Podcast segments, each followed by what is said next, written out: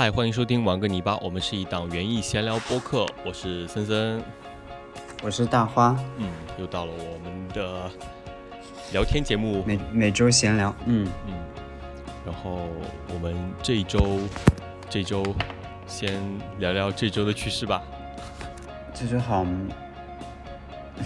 啊，好像没什么，这周趋势就就是玩水嘛？对啊，还有什么趋势吗？对啊，对啊，对啊，就是去玩了，呃，基本上一个周末都在玩水，周末的两天，嗯嗯，我们是最近入了一个坑，入了一个新坑，对的，哎，叫什么入坑如果换成水上节目的话，应该算，应该可以称之为跳水，啊，有道理，嗯，所以我们这个坑是什么？嗯，这个坑是什么呢？嗯，干嘛是要这种一问一答的方式来聊吗？这个坑呢，就是桨板，其实它就是一块充气的漂浮的板子，嗯，最简单理解啊。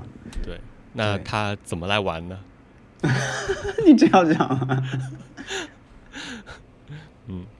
是因为我们之前节目里面有聊过，我们很怀念小时候，呃，被什么哥哥姐姐还有什么叔叔之类的人带着在呃河里面玩耍，池塘里面玩耍，是的，对，然后我们就入了这么一个坑，呃，也不算入坑，其实这个很很简单，就是你只需要买一套桨板，然后下水就可以了。救生衣，对，救生衣，救生衣就是嗯为了保障嗯。安全。那你在保证安全的同时，呃，前提下，然后你可以在水里面有一个站起来，可以站在水面上滑的一个漂浮物。对，它就是一个相对新奇的体验。对于我们来这种，对于我们这些平时都是在陆地上活动的两脚兽朋友，来讲，因为对，因为其实我们原来是想约的一起骑车，嗯因为最近夏天傍晚骑车也很舒服嘛。嗯之前我们也聊，在好几期里面也讲过。突然间就哎，我都忘记了是怎么发现这个火这个桨板这个东西的。然后呃，我就迅速买了一个，森森又买了一个。我记得原来是讲我们两个呃买不一样的，买一个桨板，买一个皮划艇，然后都体验一下的最后森森研究了一番，发现还是桨板更好玩。最后实践下来，当然也觉得的确是桨板更好玩。我们因为我们在滑的过程中 有看到皮划艇，对，皮划艇就只能用来救援。是的，是的，就你很难享受那种。就没有阻碍的跟水接触的距离，好像你被船围着的感觉。不过嗯皮划艇可以就是呃后空翻式的入水，对吧？后空翻式的入水啊，你说它不会翻是吗？对。嗯嗯，啊啊！我们的桨板是三百六十度、三百六十度的 各种入水。还有就是我们可能也没有真正的体验一下那个皮划艇，可能它会有不同的种类。嗯嗯，因为你稍微研究一下，其实发现桨板的类型还是挺多的，对选择也挺多的。对我们就是选了，呃，其实之前说入坑，我觉得应该嗯算不上入坑吧，就其实就是玩，就是我们用最最最便宜的一个价格入了一个板子，嗯呃，然后就开始玩了，就是希望能够最低成本的先玩起来怎么讲，应该玩起来，对，啊、这样的话可以快乐最大化，是的，然后花的钱也是最少的。对。哎，我觉得我可以讲一下那个呃桨板的一个起源。它其实嗯，本来呢是它是由冲浪板呃改变过来的。就是嗯之前它是出现在这种海边的冲浪板、冲浪的教学课程里面，就是呃教练会跟学员一样用同样的冲浪板，然后教学员怎么样去在海上冲浪。但是呢，呃，他如果被浪打到另外一个地方之后，他要回来的话，就只能用靠手滑，趴在桨趴在呃那个冲浪板上，靠手来滑到学员那边去。然后嗯同时他又是这种比较呃低的姿态，这样的话他就不不利于教练看着学员。然后有一天，教练就突然发现，他只要站在呃冲浪板上，然后配上一个桨，那他、嗯那他就可以来时刻掌握自己的平衡的同时，还可以滑得比较快。哪里出现了什么问题，哪里出现了什么动作不规范的地方，他可以立刻滑过去。然后这个桨板这么一项运动就从从这个时候诞生了。哎，具体什么时候其实我忘记了，我大概只知道这么一个故事啊。哎，如果我没记错的话，桨板的起源不是应该是孙猴子吗？不要这样，那个是去拜师学艺。对，就是这这是这要说到另外一个搞笑的事情，就是呃，小红书上面，我不知道你有没有发现啊，小红书上面有一个呃有一个 叫什么，算是一个 tag 吧，就是会发，比如说我我最近在玩桨板了。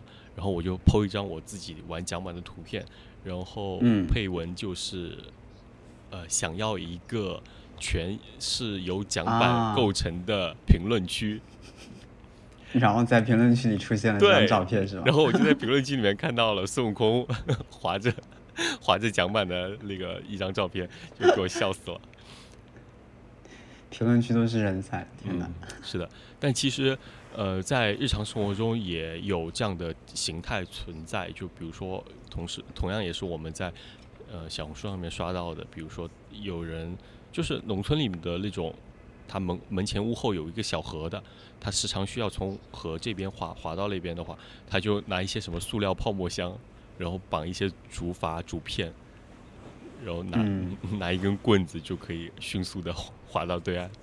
这样就不需要其实竹筏也是一样的，它们的原理其实都是一样的，只不过皮划艇呃叫什么桨板可能相对来说，嗯，相对来说更轻，对，更便利，更便利啊，更好更好运输，拖到你想去的地方。对，你可以直接把气给放掉，然后卷成一个背包大小的形状，背上包或者放到你的车里，然后它就可以出发了。对，它的活动方式就是桨板是一定是呃，如果规范来讲的话，桨板一定是有一只桨。然后，而且是一只单桨，而有一些，比如说我们可以看到的，呃，就是大家还在用的这种运输工具里面，比如说刚才说到的竹筏，它其实是有一根竹子来撑河底，来走动的，来来往往前进行活动的。而桨板是以通过一个人，然后拿一支单桨，就只有一个桨片的桨叶，呃，桨一个桨来来进行前后左右都可以。呃，算是一个比较快速的转向，反正玩的很开心。对的，因为它可以让你离开，完全离开河河岸，就是你可以去更远的地方去探索。对，然后我们真的很真的很有趣。嗯，我们这边开阔的这种水域其实也挺多的，所以你到了，你你可以想象一下，就是到了一个开阔水域的中间中心点。对，然后你会首先就这样的视角很难在日常生活中体现出来，除非你用什么无人机啊之类的飞到这种湖面上空可以拍拍照片，但是你人亲身，呃，就处在这个河岸整个整个水库的中心点，那是你可以这样想，就是那个无人机。俯视俯拍的画面正中间是你，是的，站在那个湖中间仰望的那一个无人机，你可以想象那个视角。对，关键还有还有一个就是你可以从桨板上跳下去，体验这种跳水。我上一期还在说，呃，今年夏天想学会跳水，然后这两天就已经开始 在学，已经开始已经开始用身子砸水了，在砸着。是的，就嗯。呃，我觉得再玩个几次应该差不多了吧。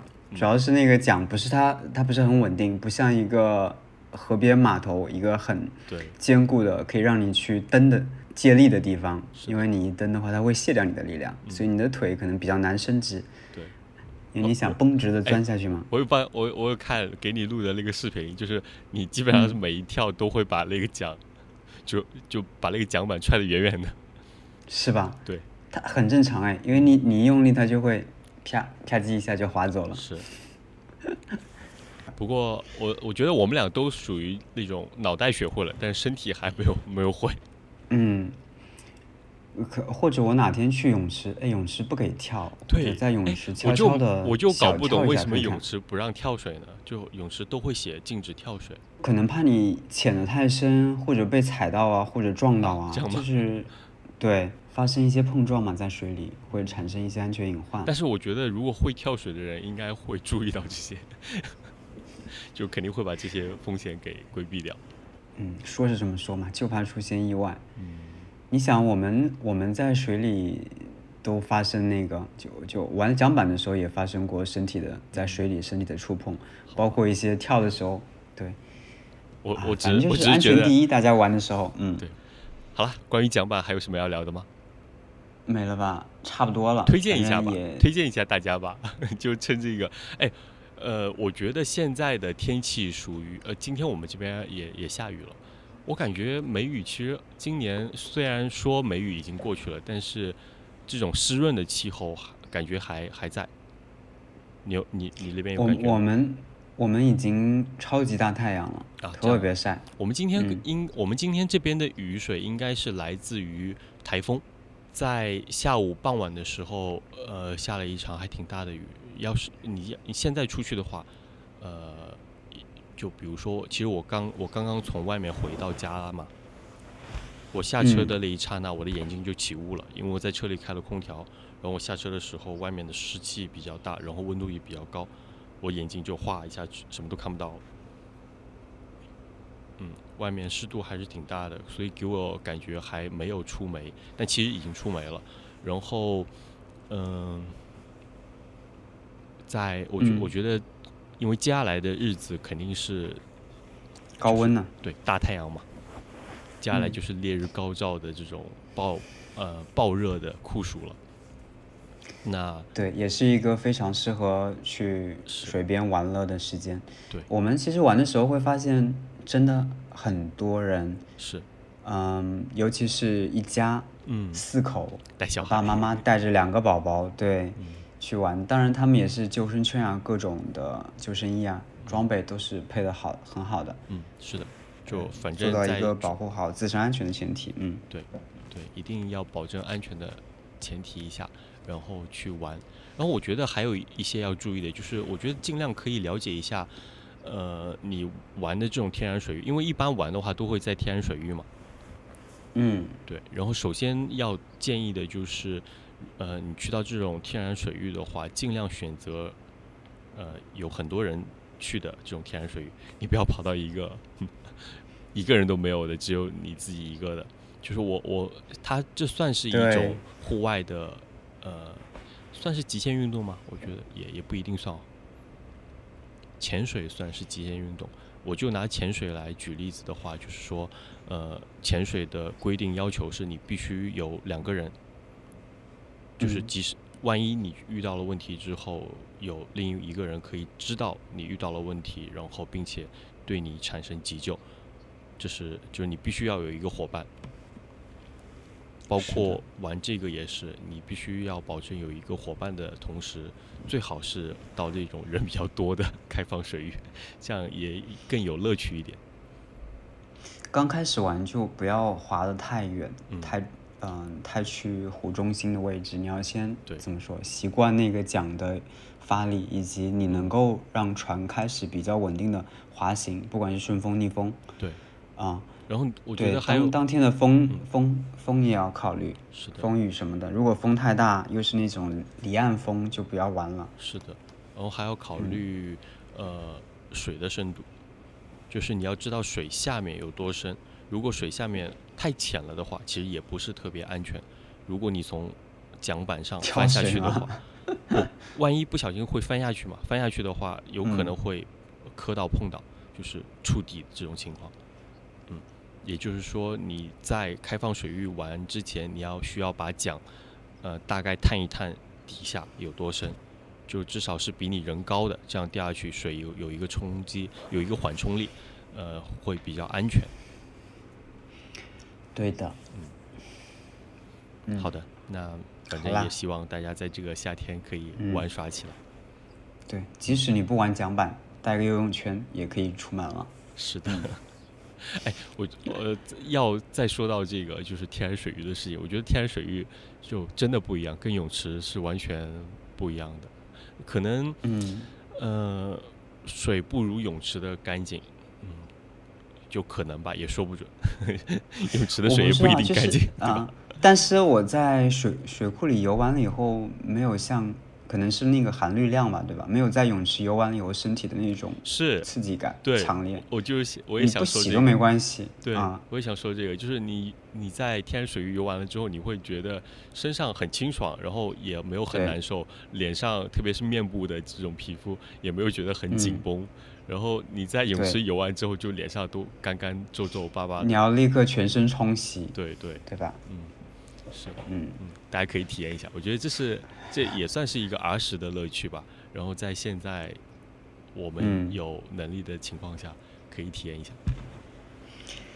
对的，真的是还原了我们之前聊的小时候的画面，甚至买了西瓜是的，啊，太开心了！想想，哎，你不是问我，你不是在群里问 我们今天身体疼不疼吗？对，我的确不疼，但是有点酸，哦、就那那可能是嗯，如果酸的话，应该是肌肉带来的，就是你滑桨板啊什么的。划桨的时候，对，嗯，你你会很用力，你要想划得快的话，你会很用力，我是有一点疼。全身在发力。我是这个眉骨这边有点疼，我觉得应该是不断的砸到水面上，就是撞击的疼痛。涌对进撞击的是吗？嗯好了好了，嗯，嗯，好，感觉这个那我们就这个话题太嗯开心了，然后就聊不出去聊了。对，对的。那你还有其他有借趣的事吗？没有了吧？我们就就说这一个吧。好，借着森森刚说的出梅，我们接下来就聊一聊，嗯，嗯、回到园艺的部分，对，就聊一聊这场梅雨过了以后，我们发现我们我们各自的花园里面死掉的一些植物，简单做一个盘点，跟大家共勉。我们知道，呃，大家肯定多少也有一些死伤了，这样聊会有一些共鸣。是的。那，嗯，你先说，呃，你有你有看吗？有啊有啊？有啊，嗯，但是，呃，是这样的，我说出来可能你会比较失望，但是对我来说可能也算是一件好事吧，因为的确我今年没有什么植物死伤，就几乎没有。嗯呃，嗯硬要说的话，就是有几盆薰衣草，就不同品种的薰衣草，其实是我在梅雨季之前我刚刚买到的。呃，为什么会买呢？哦，是这样的，我买了，嗯我我在一个卖家那边，因为他发了推送，我就随手下单了两盆植物，然后这个单子落到了我的我们的朋友手里，就是他发货是由他来发的，所以他多给我塞了一些。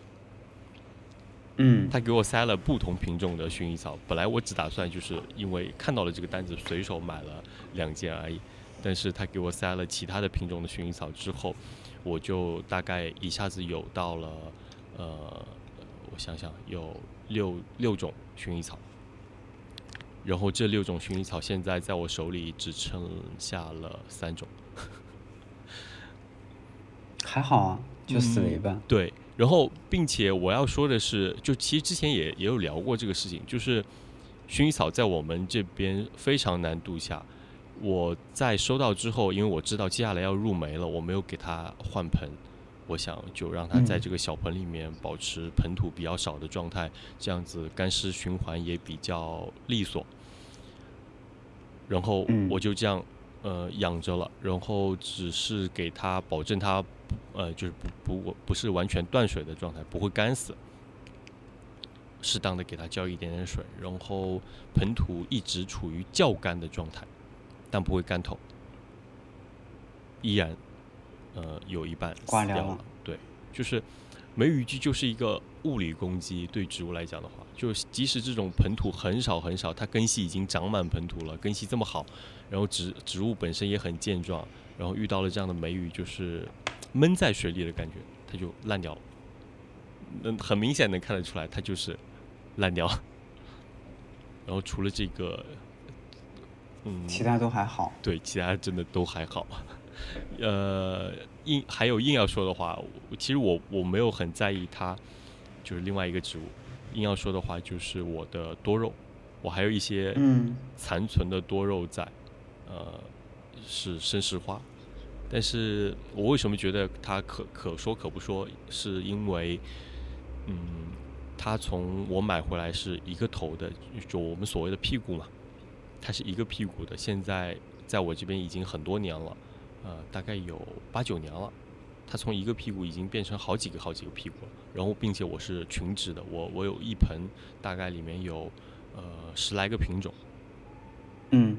嗯，它现在每一个都会有好几个头，那它即使有一些头烂掉了，就是也是因为梅雨的关系，它就呃太湿了嘛，它就嗯，烂了，发霉了，就是自然淘汰了一部分，对是吗？对，但是它还是会有一就是残存的在里边，也不会完全死光掉，嗯，嗯，就就这些，就这么点东西，对，是不是很少？的。是的，嗯我不会失，为什么会失望？就呃你算就是我们怎么说这个案例里面或者这个话题里面比较好的一个状态嘛，对对吧？对，也是好事，嗯。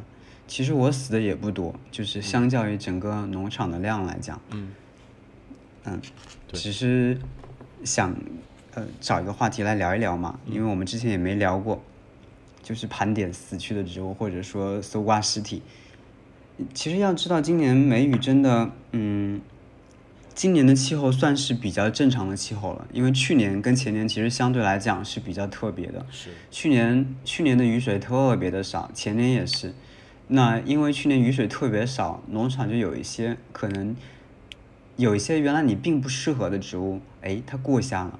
比方说蓝刺头嗯啊，它今年挂掉了。我农场其实我很喜欢蓝刺头，因为它这种球体状的，色泽又比较深，冬季又能够提供您的嗯那种剪影效果的植物，我对我很想把它大规模的运用，但是每次我种三颗都能死光，我想想还是算了吧。嗯，但是去年它没死，对，啊、现在呢它挂掉了，对，因为去年对去年过了夏，过了冬啊、还开花了。嗯。今年今年它也很棒啦，它开完花然后挂掉了，在梅雨期间已经烂成黑干干了。嗯也够了，也够，当然，呃，是的，呃，为它高兴。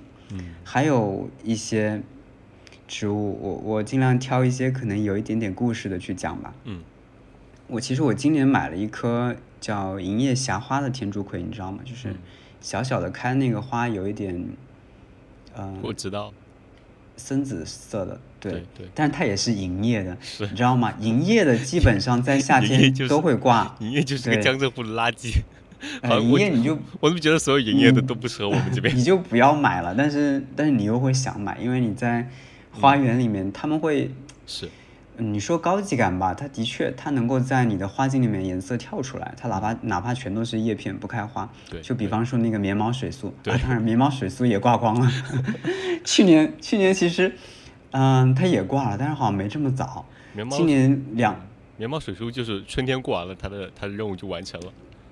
对它其实它更惨，它不光是银色，它叶片还是毛茸茸的。对你可以想想它，它都能吸水，那个叶片还能挂水，所以如果它的位置再稍微低一点，那就更惨了。而且它也不适合下雨，它是下完雨之后，它就不是棉毛水树了。嗯，嗯，干燥的时候硬挺挺的花絮，那一丛白色的呃银白色的，哎在花茎里真的非常起，我想非常我想问一下这些植物是不是应该都算是地就是地中海气候型的植物？就是这种银我觉得银色叶子，对，我觉得应该算吧。嗯比方说，呃，我刚说的银叶霞花天竺葵，嗯我最早看到的就是在呃日本的小，可能是小豆岛吧，我记不清了。嗯它那里的气候就是得，基本上就跟地中海气候差不多。嗯呃，光照特别的强烈，雨水相对较较少，所以它那边种了大面积的油橄榄，嗯还有做酱油，就是一个天然的优势。那刚我说的那个天竺葵，它就直接地栽，而且是一片，嗯它那里用了非常多的银色，就跟我们完全反的。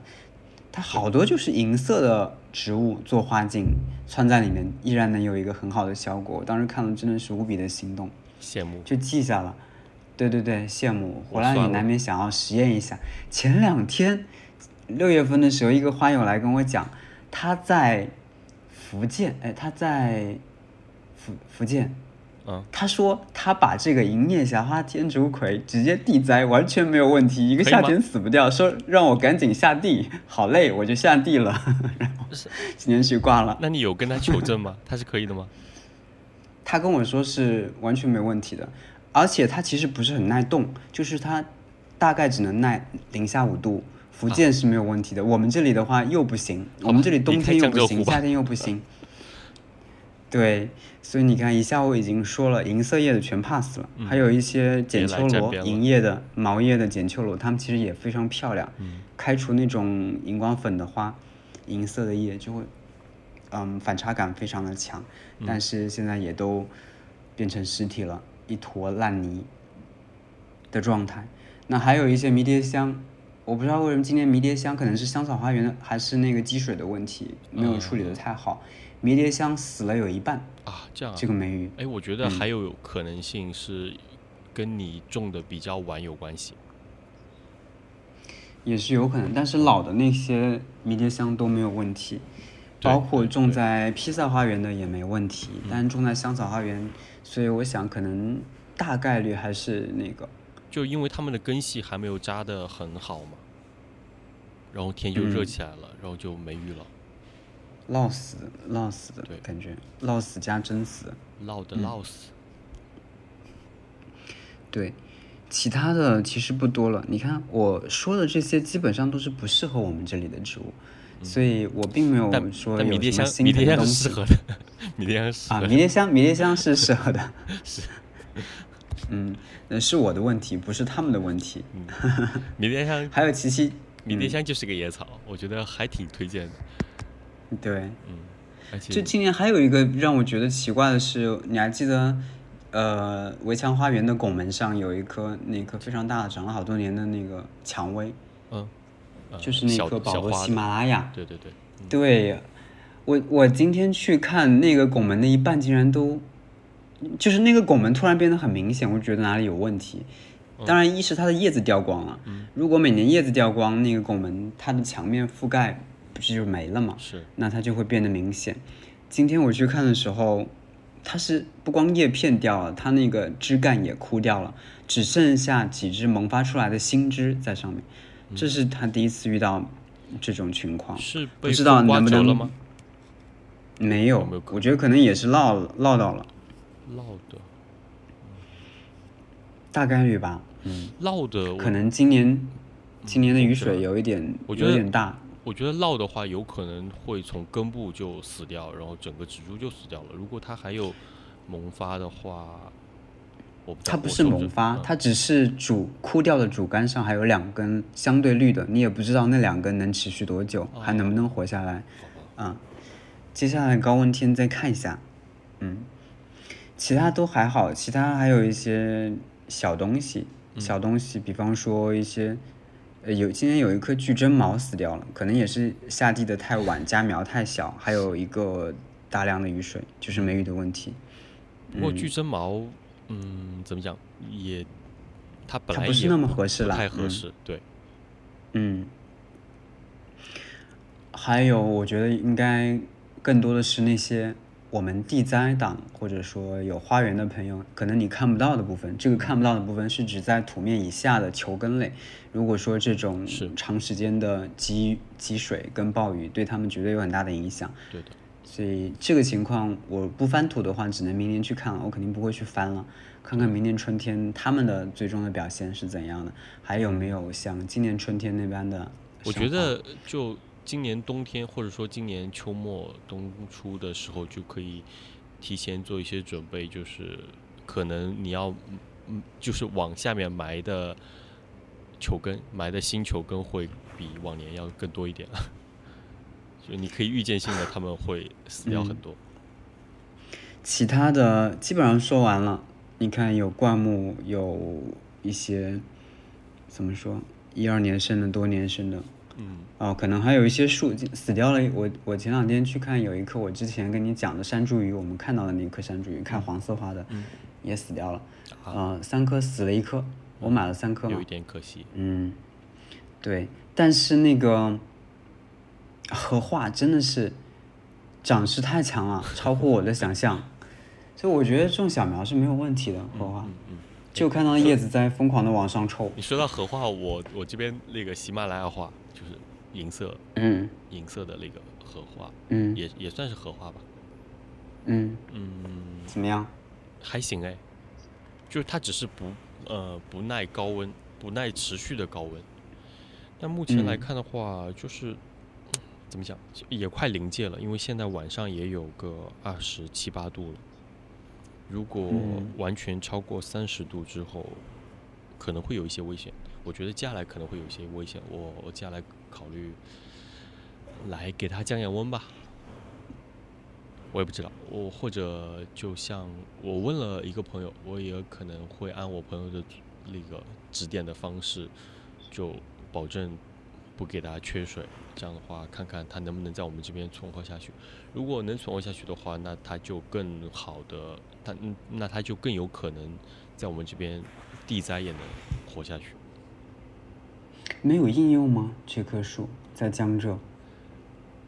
我没有。植物园我没有。植物园没有推叫什么试种之类的吗？我没有看。我觉得城山、城山或者中山，他们应该会有试种。如果说没有的话，那就是说明不适合，嗯，对吧？可以问问。嗯，看有没有植物园的朋友之后问问看。嗯。啊。嗯，被你一说，我想到我那一棵 叫什么灯台树，好像接下来高温也要注意一下。我可好不容易活到现在了，我不想它挂掉。对。嗯。而且，哎，长得也好慢，对吧？对的。特别慢。长得很慢。但是你你想到卡妈的，对，你想到卡妈的那棵灯台树，哇，真的是你你心里面会。发那个痴念的，会想或许有一天你这棵小灯台树能够长成那样。是的。毕竟它的花园 四十八年，我今天看了一下，四十八年，当然不知道它什么种什么时候种下去的，但是想必它肯定已经活了很多年了那棵树。如果它今年夏天过了，等于就是今年这一年就是让它适应一下我们这里的气候环境，让在盆里缓一下，然后秋天我就给它下地。现在我不想动它了。对。就基本上把它放在一个相对阴凉的地方，保持不断水。对，嗯，就可以了。是的。嗯，其实，对，我这里的损失，所谓的损失还行，也就这些啦。对，还行，因为你毕竟量比较大，跟我嗯 就是不能比的。我我这边一共才可能百来棵植物。嗯，那你就百分之一的损失嘛，差不多，这样算对啊，很棒，是，嗯，然后也能看到高温下的植物也有长得很好的，比如说加兰，加兰上一次有说过，我把它给全部就是所有的花头全部给剪光了，但是最近其实也没有隔几期节目，它又在继续的开放了，而且你把什么剪光了？哦，把花剪光了，对，花。嗯嗯，然后还有，我想想，现在露台上，哦，对，露台上我有收获了。我刚录节目之前，我看了一眼，因为我今我们今天这边下雨下的比较大嘛，就是一阵暴雨，嗯，台风卷来的一阵暴雨，狂风暴雨的那种。然后我担心家里面会有一些植物有损伤，我回到家第一件事就先瞄了一眼，拿拿拿了一个手电筒，随便照了一圈。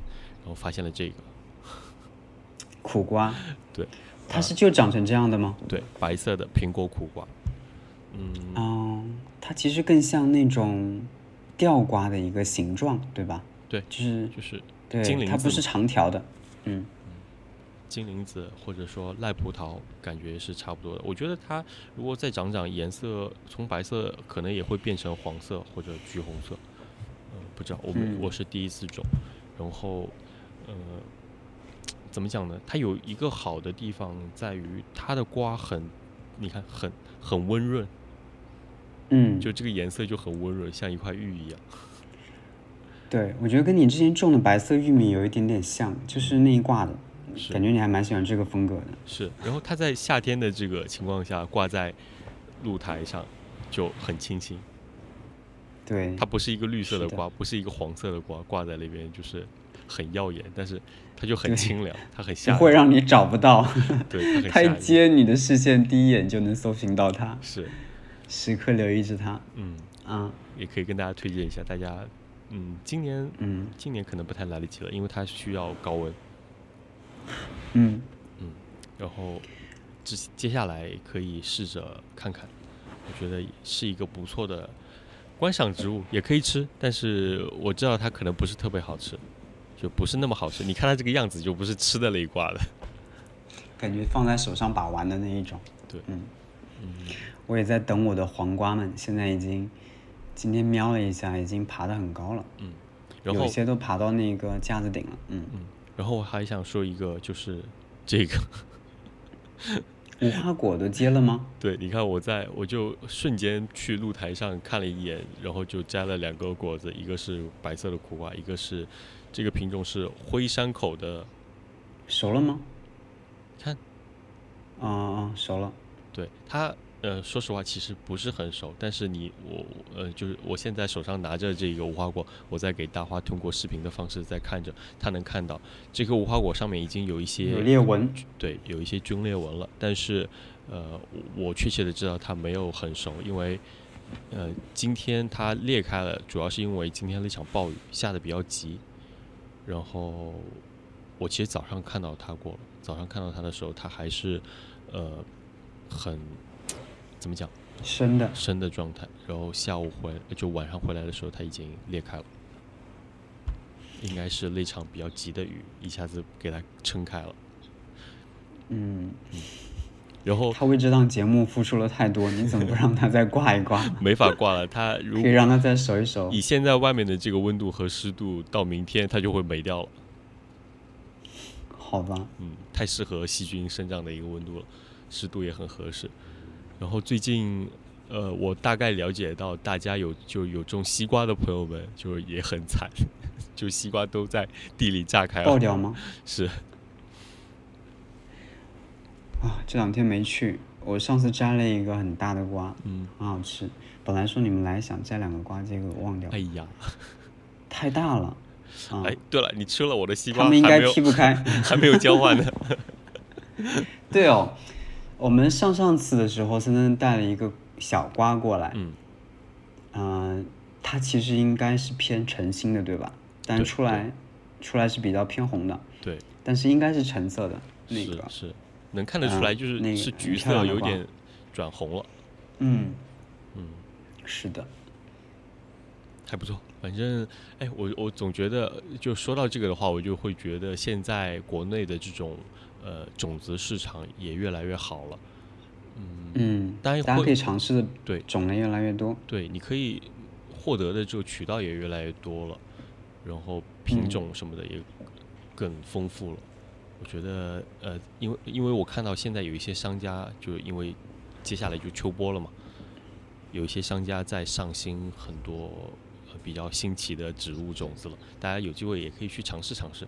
然后我想说的一个就是，它有可能会出现一些不对版的情况下，我们也不用太去责怪卖家，因为说实话，卖家他不是说他种过这个，然后来卖给你这个种子，它只是进口，对，它只是？进口的。然后大家应该都知道，老外们对于这种，就是他老外其实对这些东西分类很不严苛，他们的活，他们他们的分类工作绝对没有国人做的好。哦，这样吗？是啊，就是他们他们是很粗心的嘛，他们本来做这些事情也会就相比之下会更粗心一点，所以有一些种子可能会杂交了，可能会呃拿错了，就分类的时候分错了，嗯都有可能会出现。所以说，当你遇到这个种子，因为我我也能理解，作为一个种植者，就是你辛辛苦苦种出来了，然后它长得不是你想要的那个东西，呃，我能够接受的点在于，我把它养大了，然后它也长得很不错，它也结了果，呃，它给我带来的这个乐趣，是我可以原谅它很 不对版的 一个一个现状吧，算是。